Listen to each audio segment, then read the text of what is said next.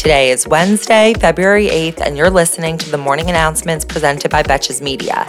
I'm your host, Sammy Sage, and the morning announcements is your daily five minute breakdown of the headlines that isn't afraid to take a side and roast the most consequential reality show there is our government. This episode is brought to you by Delune. Delune creates effective drug free supplements for period cramps, PMS, and optimal cycle health, so you can get the relief you need naturally and start feeling like your best self. Last night, President Biden gave the second State of the Union address of his presidency. And I'll just say that Chris Harrison would love to promise a night this dramatic. Before the speech, the White House was telegraphing notes of unity. And Biden opened the night at the podium by addressing Kevin McCarthy by saying, quote, Speaker, I don't want to ruin your reputation, but I look forward to working with you. Which, if anything, is the real statement about the state of our union. And while the tone of the night stayed casual, it did not stay quite so conciliatory. Arguably, the most memorable moment took place during the topic of the debt ceiling, with Biden calling for Congress to raise the debt ceiling and guarantee that the U.S. won't default on its debt, even if Democrats don't agree to the cuts to spending programs that Republicans want, namely Social Security and Medicare. In response to the assertion that members of the Republican Party want to end Social Security and Medicare, a, shall we call it, a light pandemonium broke out with Marjorie Taylor Greene screaming liar at Biden while aptly dressed in what looked like a relic from the Sopranos costume closet. In response, President Biden went off script and said, Fine, so it's off the table, right? So we'll see how that interaction impacts the debt ceiling negotiations going forward.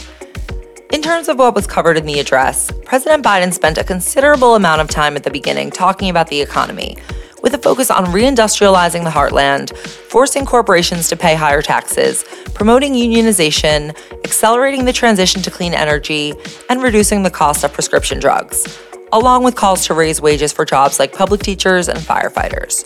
Biden, of course, also covered the State of the Union staples. Staples of the Union?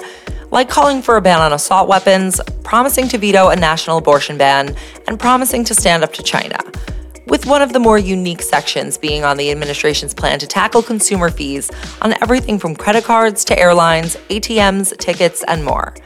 The president also hosted several guest last nights that reflected his focus on key personal issues, including Tyre Nichols' parents, where he discussed the talk that black parents need to give their children around navigating police interactions, as well as Paul Pelosi, the current Ukrainian ambassador, a father whose daughter died of a fentanyl overdose, and Brandon Tsay, the man who disarmed the mass shooter in Monterey Park, California last month.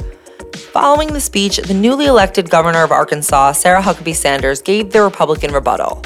Sanders called Biden unfit to serve as commander in chief and promised to fight the woke mob in the left wing culture war, calling it, quote, a choice between normal or crazy. She is certainly right about that much.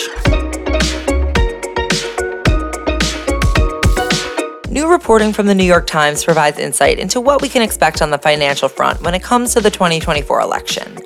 According to an internal memo sent through the Koch brothers donor network, Americans for Prosperity, where they laid out their goals for the next election cycle, they're preparing to get involved early in the 2024 primary with the aim of, quote, turning the page on the past adding, quote, the best thing for the country would be to have a president in 2025 who represents a new chapter.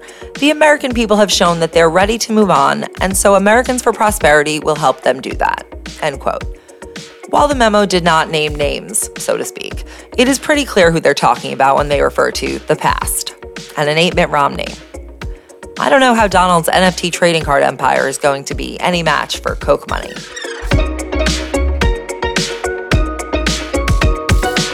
Quick trigger warning on this next story for police brutality, so skip ahead about 45 seconds.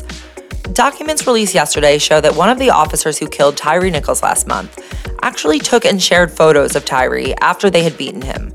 The officer, Demetrius Haley, took these photographs with Nichols propped against a police car and sent them to other officers and a female acquaintance. Memphis officials also said yesterday that as many as 13 officers could end up being disciplined. And for our final story today, authorities in two Atlanta suburbs are currently searching for suspects who left anti Semitic flyers in the driveways of residents this past weekend. The flyers were distributed in DeKalb, Fulton, and Paulding counties and were placed in Ziploc bags with popcorn kernels and a paper that said, quote, the Jewish Talmud is satanic.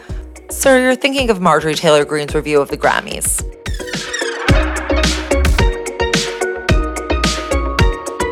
Thank you for listening to the morning announcements, and thanks again to our partner, Daloon. If you're anything like me, PMS symptoms can be really disruptive, uncomfortable, and exhausting to deal with every month.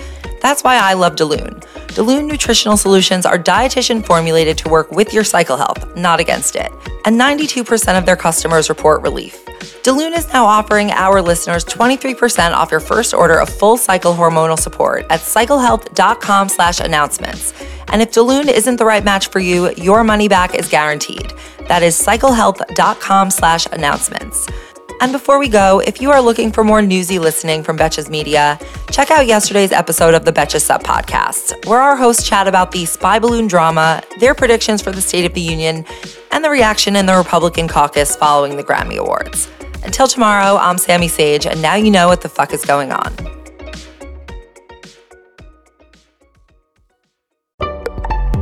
Betches.